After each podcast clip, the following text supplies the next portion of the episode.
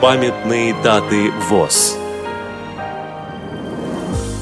13 февраля. 70 лет со дня рождения Марии Абуталибовны Султановой, директора Государственного бюджетного учреждения Республиканская специальная библиотека для слепых, Дагестан. 14 февраля. 95 лет со дня рождения Николая Александровича Рыбалка, поэта, участника Великой Отечественной войны. 17 февраля. 115 лет со дня рождения Федора Иосифовича Шоева, писателя, тифлопедагога, журналиста, почетного члена Всероссийского общества слепых. Программа подготовлена при содействии Российской государственной библиотеки для слепых.